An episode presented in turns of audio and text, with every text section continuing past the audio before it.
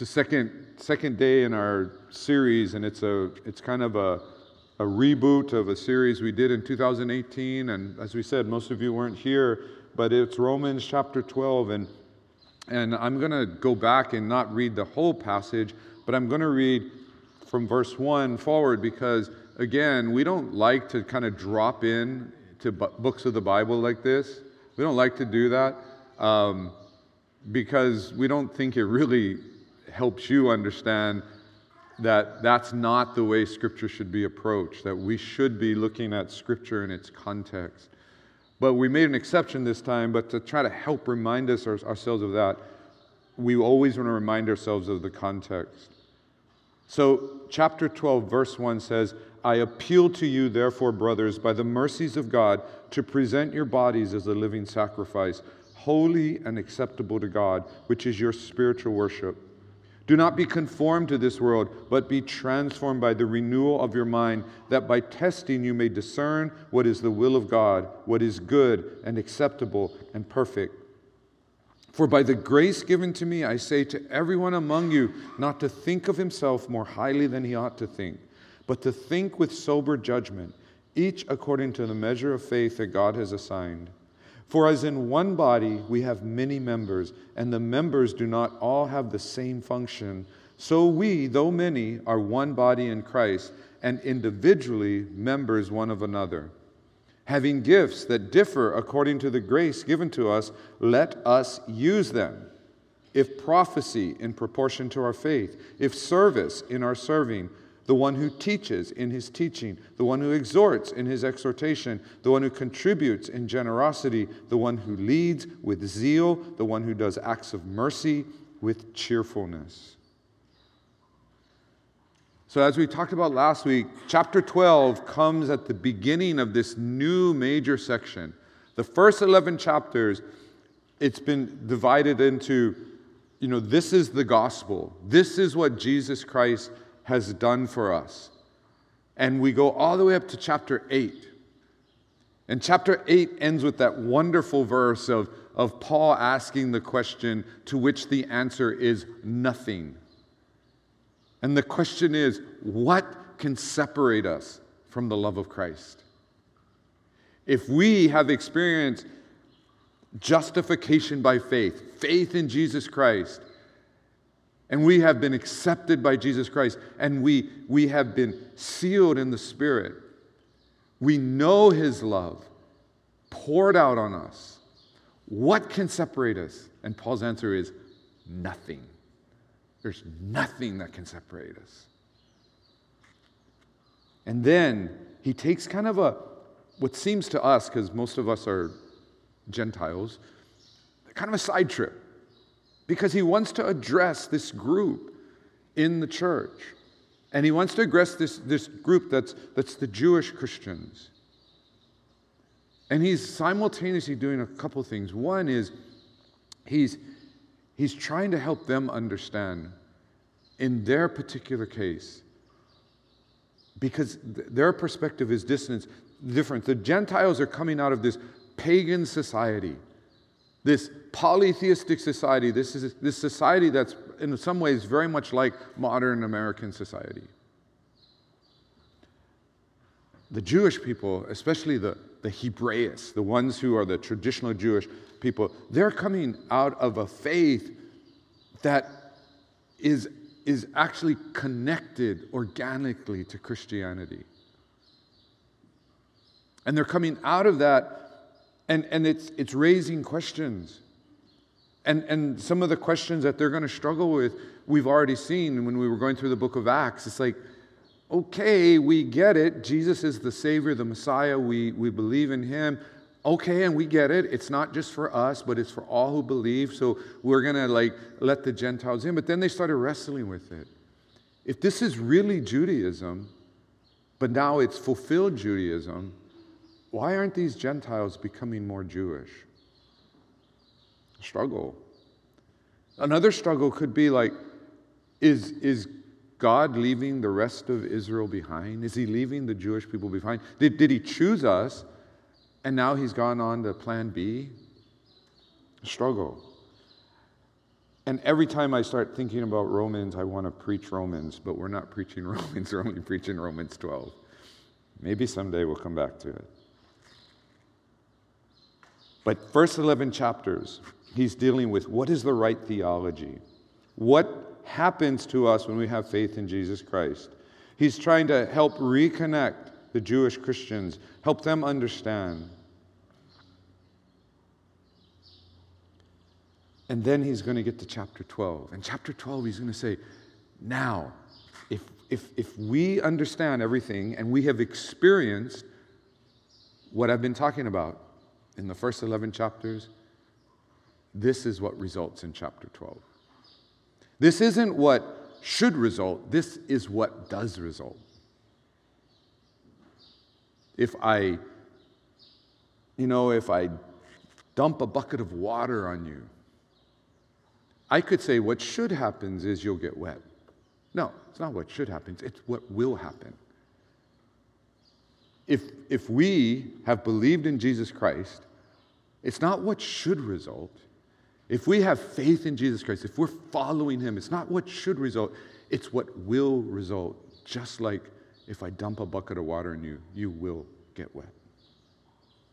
And one of the nagging questions you should be asking yourself is, when I talk about what Paul's going to talk about from Romans here, when I talk about what should be happening to us individually, and when I talk about what should be happening to us as a church, and if the Bible presents it as, if I dump a bucket of water and you'll get wet, if you're saying, I've experienced everything in the first part of this book of Romans, but I'm not experiencing chapter twelve, you need to ask why. That's the nagging question you should have. Why? Is it because you just didn't know? Is it because you're new in your faith and you're young in your faith? Or is there some other reason? Because the Bible presents this as, this will happen. Not should happen, may happen, can happen. It will. And it's interesting, this, you know, we don't have this Jewish-Gentile divide. It's not what we struggle with in our culture. But we struggle with something similar. But it's almost like Paul is saying, because what happens in, in Rome is, is there's an uprising among the Jewish people, and it's, and it's kind of a riot. And some people, historians, believe it's actually because of Christianity. But all the Jewish people, whether they're Christians or not, are forced to leave the city. But they're starting to come back. And of course, they're coming back, and they're coming back to a church that's been without them for a while, and it's different. And Paul is, is both in theology and practically saying, we come, when you come back, we, you know, we need to be one body in Christ. One body in Christ. But it's funny because we have similar things that go on in our, uh, gone on our society, and recently we have this going on in, in our church, and not just our churches, other churches, where people have, have been absent from church because of COVID for two, three years. And some of them are afraid to come back. And some of them come back a little bit, and, and it seems like, like different. But the message Paul gives to them is the same message to us. It's like, if we're to be one body in Christ, we're one body in Christ with whomever God draws together as that body of Christ.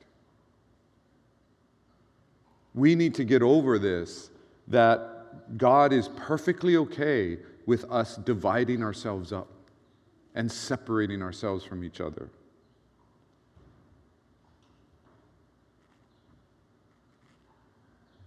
There's different things that happen in churches. As churches get to be little healthier and or more stable, is church becomes like people's happy place.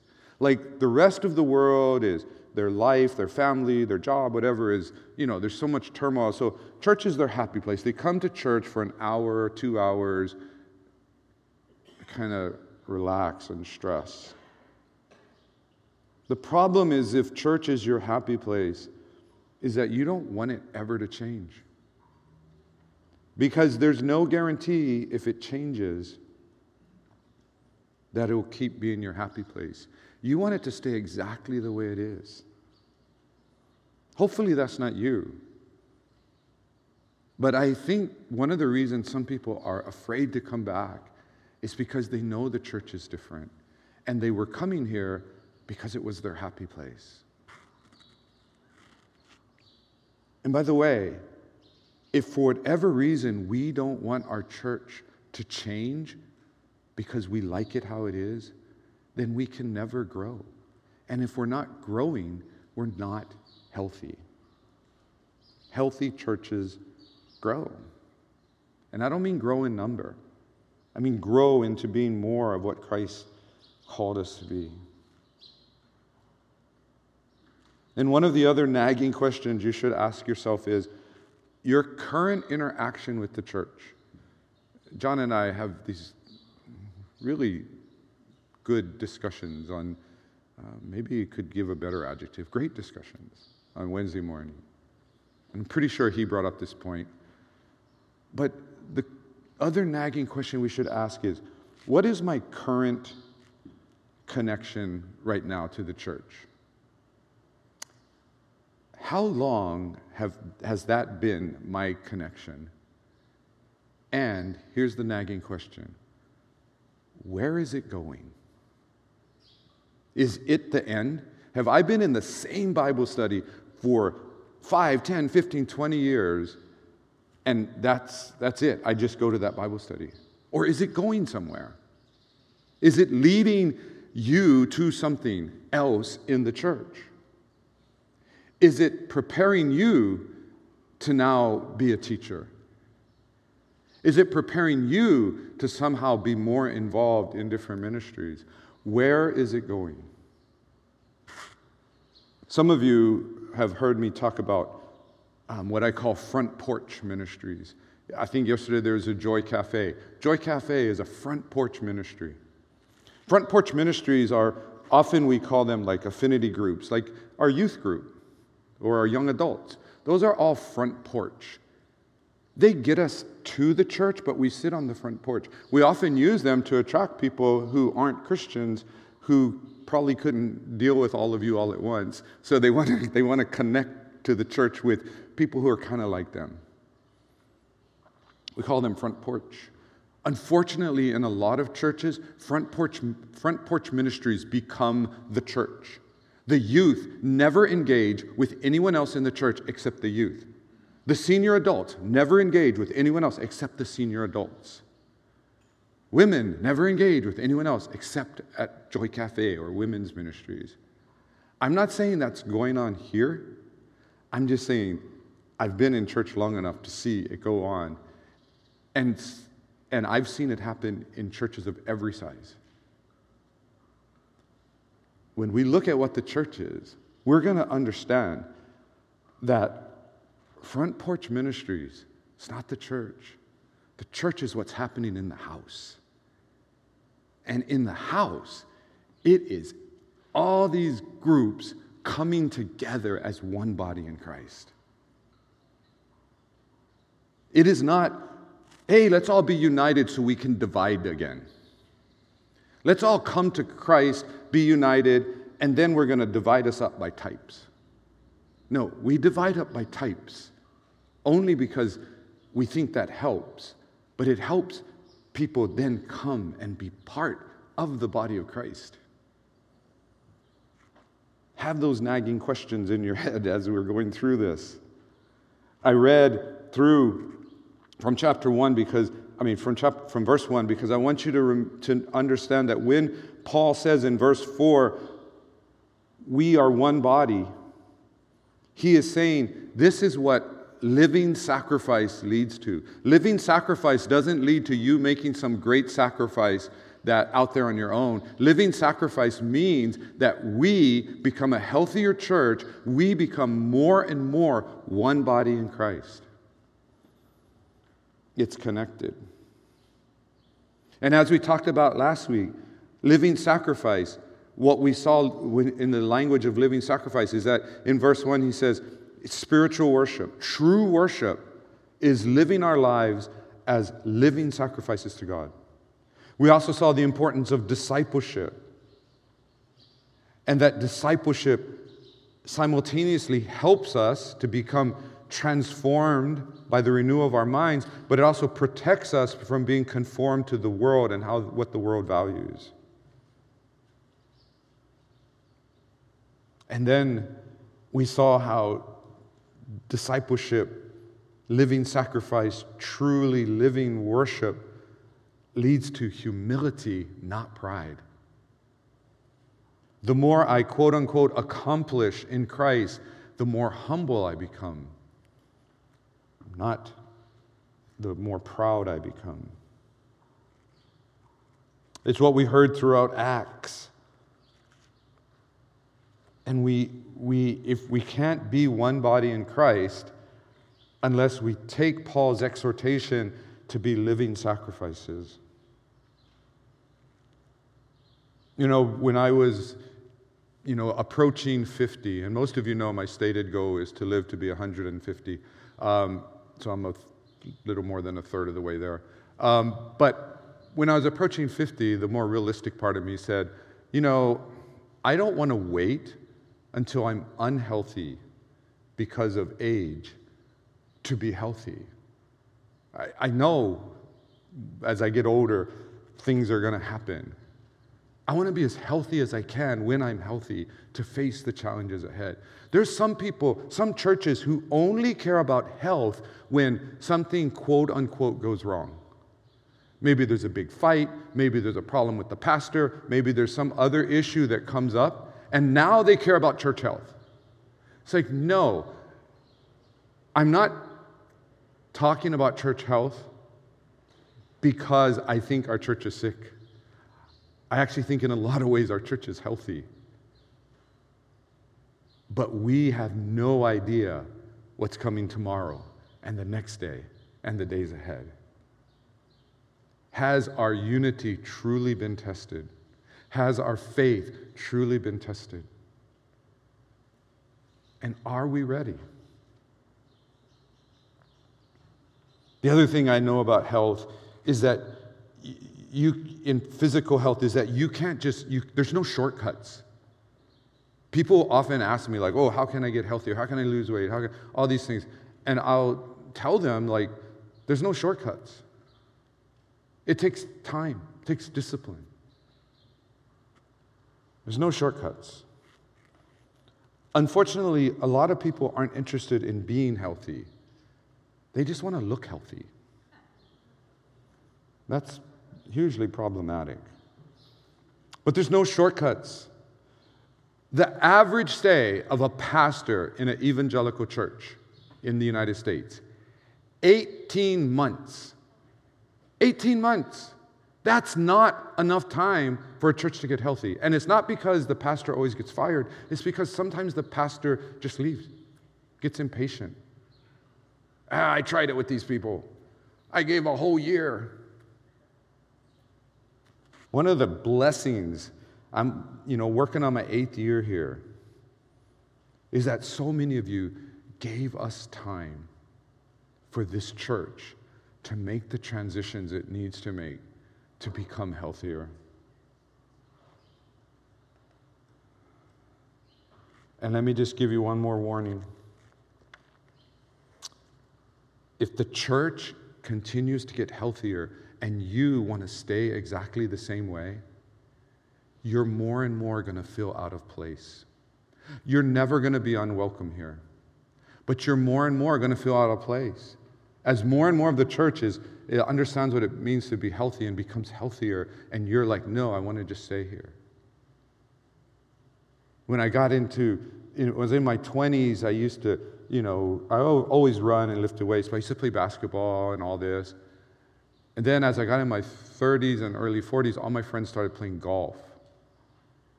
And I didn't really golf. And I realized I either needed to learn to play golf or find different friends. You know, because that's what they did. That's what they talked about. That's, you know, that was their recreation. Getting together was, you know, they wanted to go golf. If the church gets healthier, we're going to talk about things that might kind of annoy you. We're going to talk about Jesus all the time.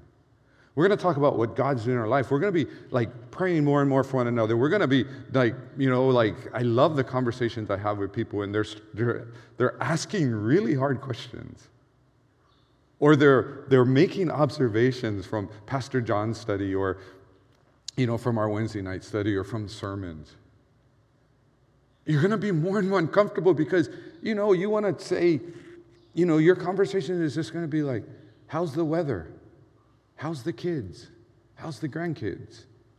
All right, good. See you next week.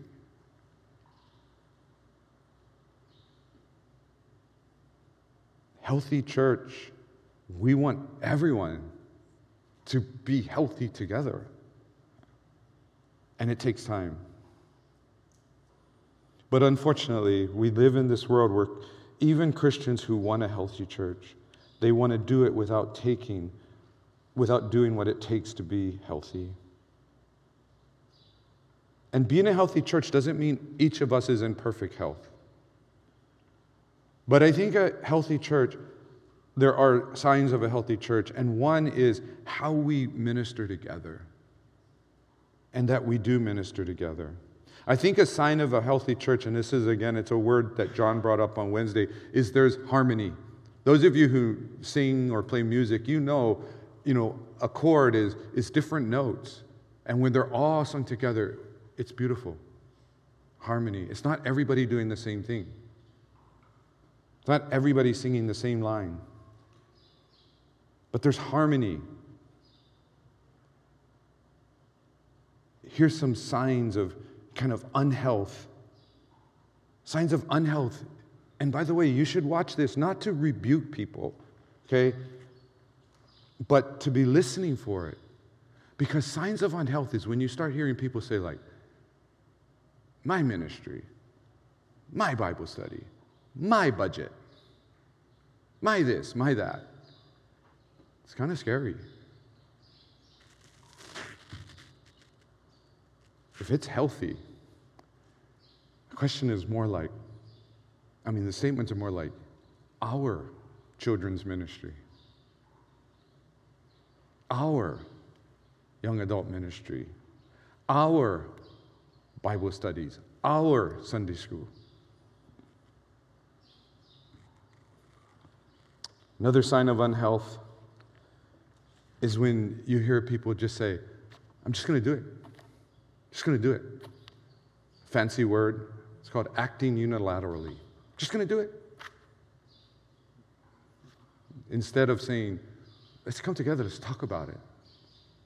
Let's plan it, let's think about it. Some of the th- things that people who say, I'm just gonna do it, wanna do, are awesome, great, wonderful things. But they're actually not a ministry of the church if you just wanna do it on your own. It's so much better when we do things together. And so we go back to this text and we pick up a couple of more characteristics. Last week, living sacrifice, discipleship, humility. This week we see in verses four and five, the first thing it says there, for as in one body we have many members, and the members do not all have the same function.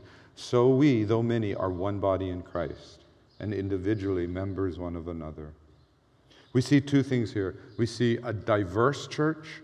We see a united church. A diverse church and a united church. It's not diverse in the way the culture uses diverse, okay? But it is diverse in that, in the way Paul talks about it, is people come from every ethnicity. People come from every socioeconomic class. People come with different abilities, different gifts. But what we need to understand, Paul doesn't write the first three verses and then verse four separately. He's connecting them. He's saying, if, if we're going to be one body in Christ, especially one body in Christ with people who come from all these different backgrounds, have all these different strengths, all these different weaknesses, all these different gifts. If we're going to be one body in Christ, we need to make sure we got verses one through three right. We need to make sure we are living sacrifices. We need to make sure we are being discipled. Discipleship is essential to the healthy unity of the church. The church cannot be healthy and it cannot grow if we have few to, to, to none who are being discipled. I can't emphasize this enough. We've emphasized it from, bef- from before the Acts series, but throughout the Acts series, we've been, we've been saying this.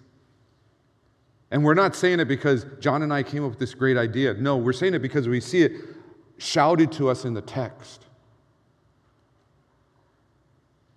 The question I asked last week, if you're not being discipled, why not? And if you don't think you need to be discipled, why are you not discipling others?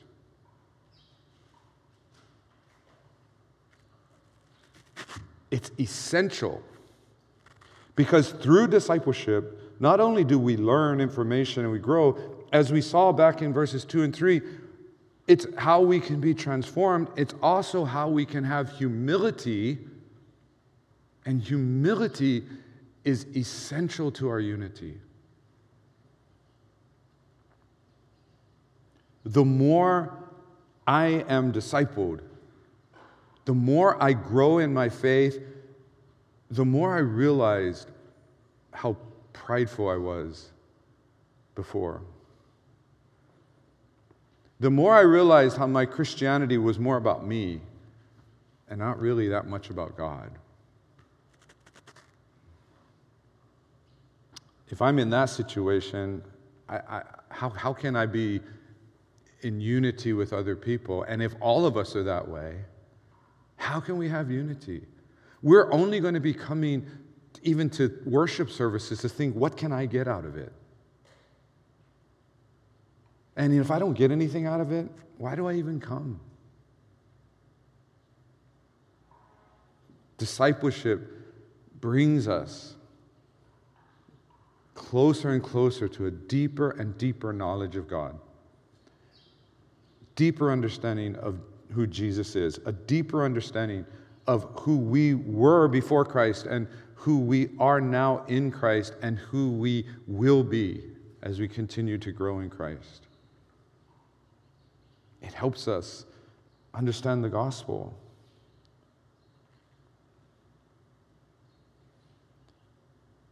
And that's the other part of this.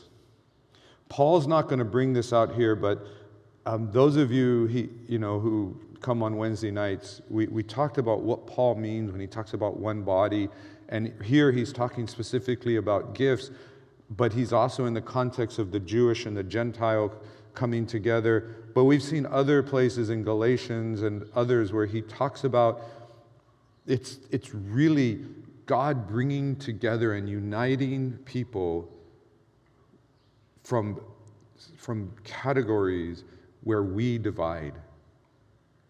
And I kind of raised this question on Wednesday night, you know, what would be threats to our, if we don't have the Jewish-Gentile threat, what would be the threat? And, and people came up with a lot of, not saying it's a problem right now, but it could be a problem.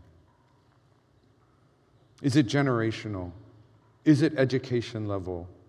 Is it socioeconomic status? Is it just, I'm new to the church, I'm old, I've been here at the church? What are the potential things? And what is the solution? Again, this connects to discipleship, but it even goes a step back. Gospel transformation. Gospel transformation unites people from diverse backgrounds as one body in Christ. Gospel transformation is, yes, Jesus Christ doing what he said he would do. Jesus Christ transforming our lives. And as we're transformed, this is what happens. My identity becomes less and less about the things of this world.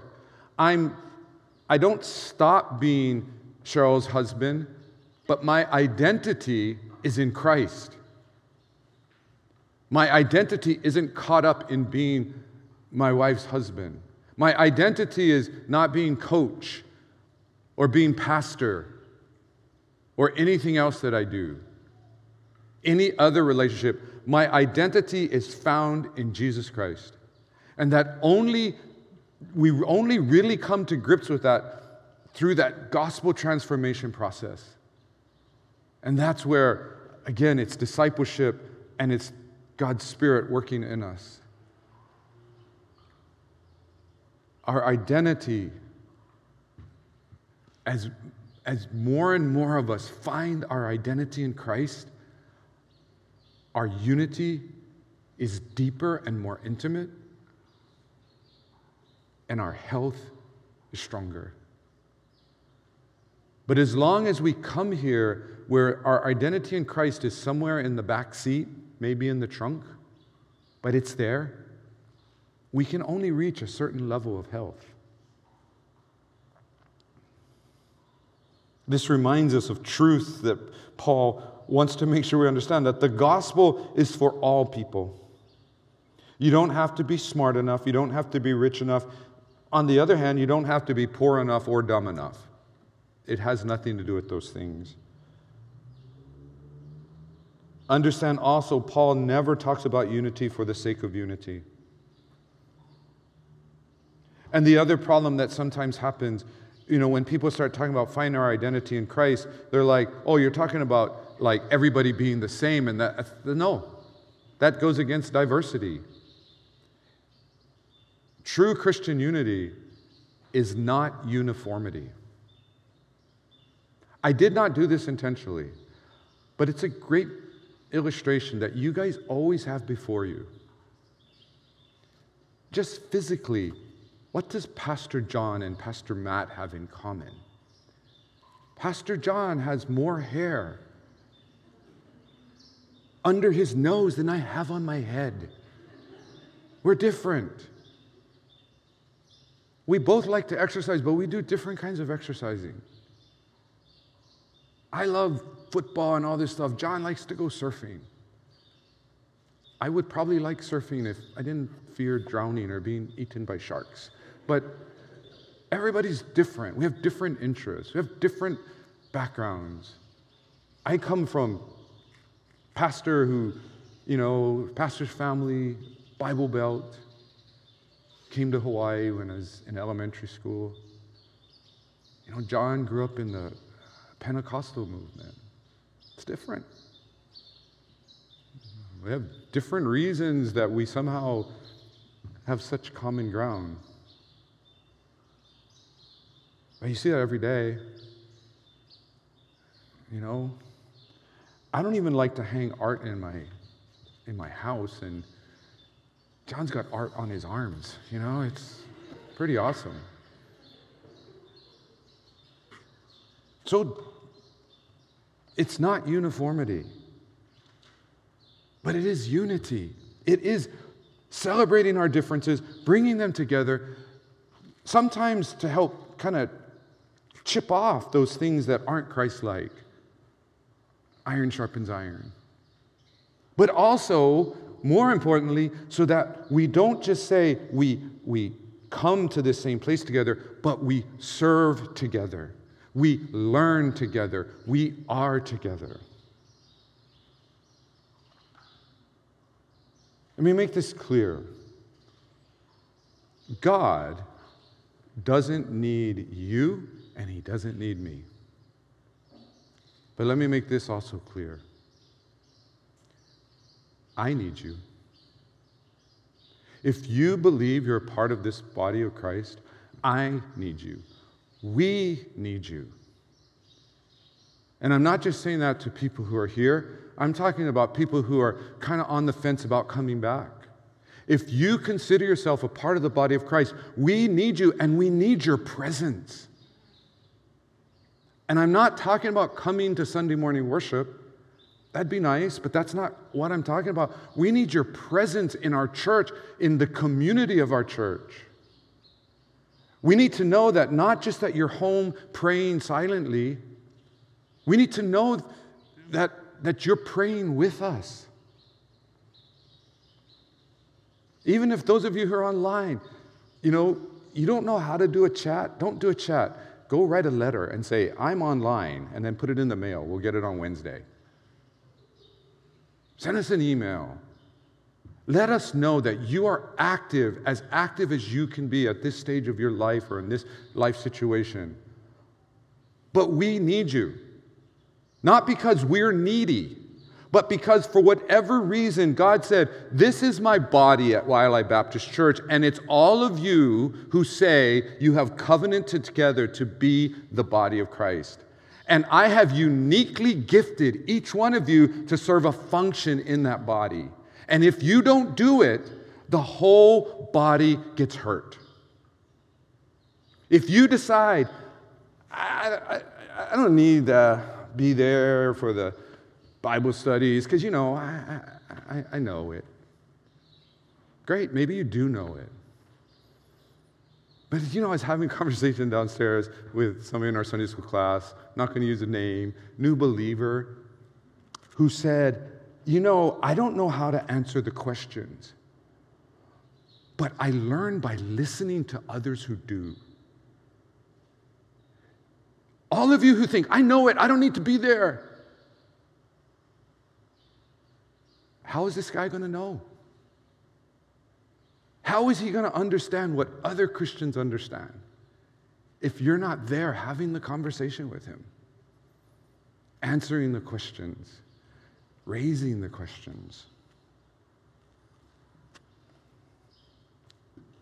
We need you. But understand, Christian unity is found not in a feeling of unity, but it's found in Christ, which also means it is not just unity for unity's sake. It's not just love for love's sake. Let me jump to the second part. Romans twelve, six through eight. He then starts talking about gifts. And really, I've already said this, so I'm going to kind of move fast. But every member is gifted to serve. In fact, not only is every member gifted to serve, every church member, every believer in Christ is gifted and called to serve. Every church member is a minister.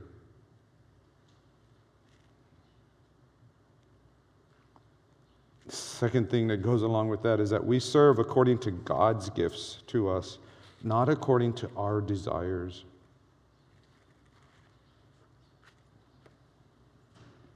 The second point that comes from what we see this is how he's talking about these gifts and about how we use them, but we use them as one body in Christ.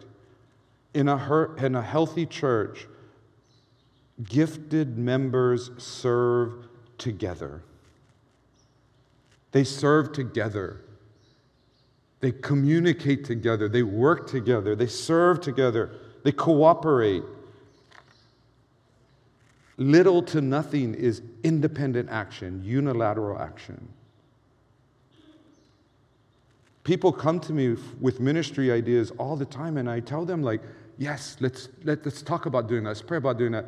Why don't you write something down, and then we'll present it? And, you know, sometimes people do.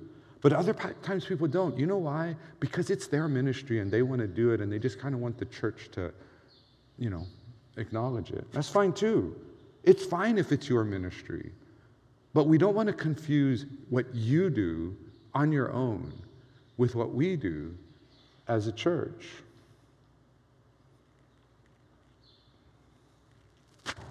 The other problem that we don't have much of this problem, but I've been in churches that have this where it becomes territorial. It becomes, this is my ministry, this is my committee, this is my, you know, it's all mine, mine, mine. And I've already talked about, I'm not going to talk about it again, but that is not a sign of a healthy church. But I think the other part of this that I think we miss is that when we serve together, it shouldn't be a burden. In fact, when we serve together, as we're going to learn next week, it is a joy. It is a joy. We serve with joy. And you can just see from looking at what Paul's saying how important humility is. How can someone who's so accomplished in their professional life, but when they come to the church, they're still new in their faith, and, and now they, they are kind of learning from somebody who maybe doesn't have their life experiences, doesn't have the accomplishments they have. Maybe they're serving with people that, you know, You know, like I, I'm now at the age when I go to the doctor and I go, when did all the doctors become Doogie Howser? They all look like they're teenagers. And I got to trust this guy, right? But in the church, it happens all the time. Somebody more mature in their faith might be much younger than you chronologically. We need humility. We serve with joy and humility. The question I ask, the question returned to, if the gospel has changed you, if the gospel is changing you, if you're truly a Christian, you should want more and more to serve together and be together. Not less, not same. If that's not the deep desire of your heart, you need to ask why. The questions I raised about discipleship. Again, if, you, if you're being discipled or if you believe you're in a position to disciple others, come talk to us. If you don't know if you're being discipled, you don't even know what that word means, come talk to us. Some of you probably are and you don't know it. When you talk about the diversity of the church, you know, one of the questions that you can ask yourself is, who do you know in this church? Who do you associate with? Is it just the people you've known for however long? Is it the people who are just like you, same age, same interest? I'm going to challenge you in one way that's not that hard, but every time a new person comes to the church, pray this. Pray this. Matter of fact, we're going to have someone baptized. Um, you know, we just voted John Taguchi and Charlotte to be members. But if somebody comes to the church, and especially if someone is coming regularly and joining, pray this. Pray, God, what are you leading my relationship to be with that person? What kind of God-glorifying, healthy, Christ-like relationship can I have with that person? Just pray it every time. Even if you look around the room right now and you see people you've never seen before, pray that prayer. God might say, leave them alone, okay? Don't associate with them. You're not the one. But he might say, go, go talk to them. Go maybe have coffee with them. The harder question is this, and don't look around the room right now, but if you were to think about in this place, who is the person most different from you? And you want to have a weird, awkward, but perhaps very fulfilling coffee or lunch, invite them to coffee and lunch. Someone you know you have nothing in common with, except the fact that you're believers in Jesus Christ. You know, the less we have in common, the less we're going to talk about common things, and the more we're going to talk about Jesus Christ. And finally, you hear about ministry. At the end of every service, you hear about ministry opportunities. Pray every time you hear, God, is it me? Are you asking me to do that job? Are you asking me to get ready to do that job? In the next few months, if not years, we're going to be continuing to look for people to be on our lead team, which are like our elders and, and deacons, and serve in our children's ministry, our youth ministry, our growth groups. Is it you God is calling? And sometimes God is going to say no, but we need to ask. And if you're not ready, come. We want to help you get ready. But above all, if you believe God is calling you to serve in any way in this church or to get ready to serve, one of the things that you have to understand in this church and in any healthy church is that you commit to doing it together, not on your own. We do it together.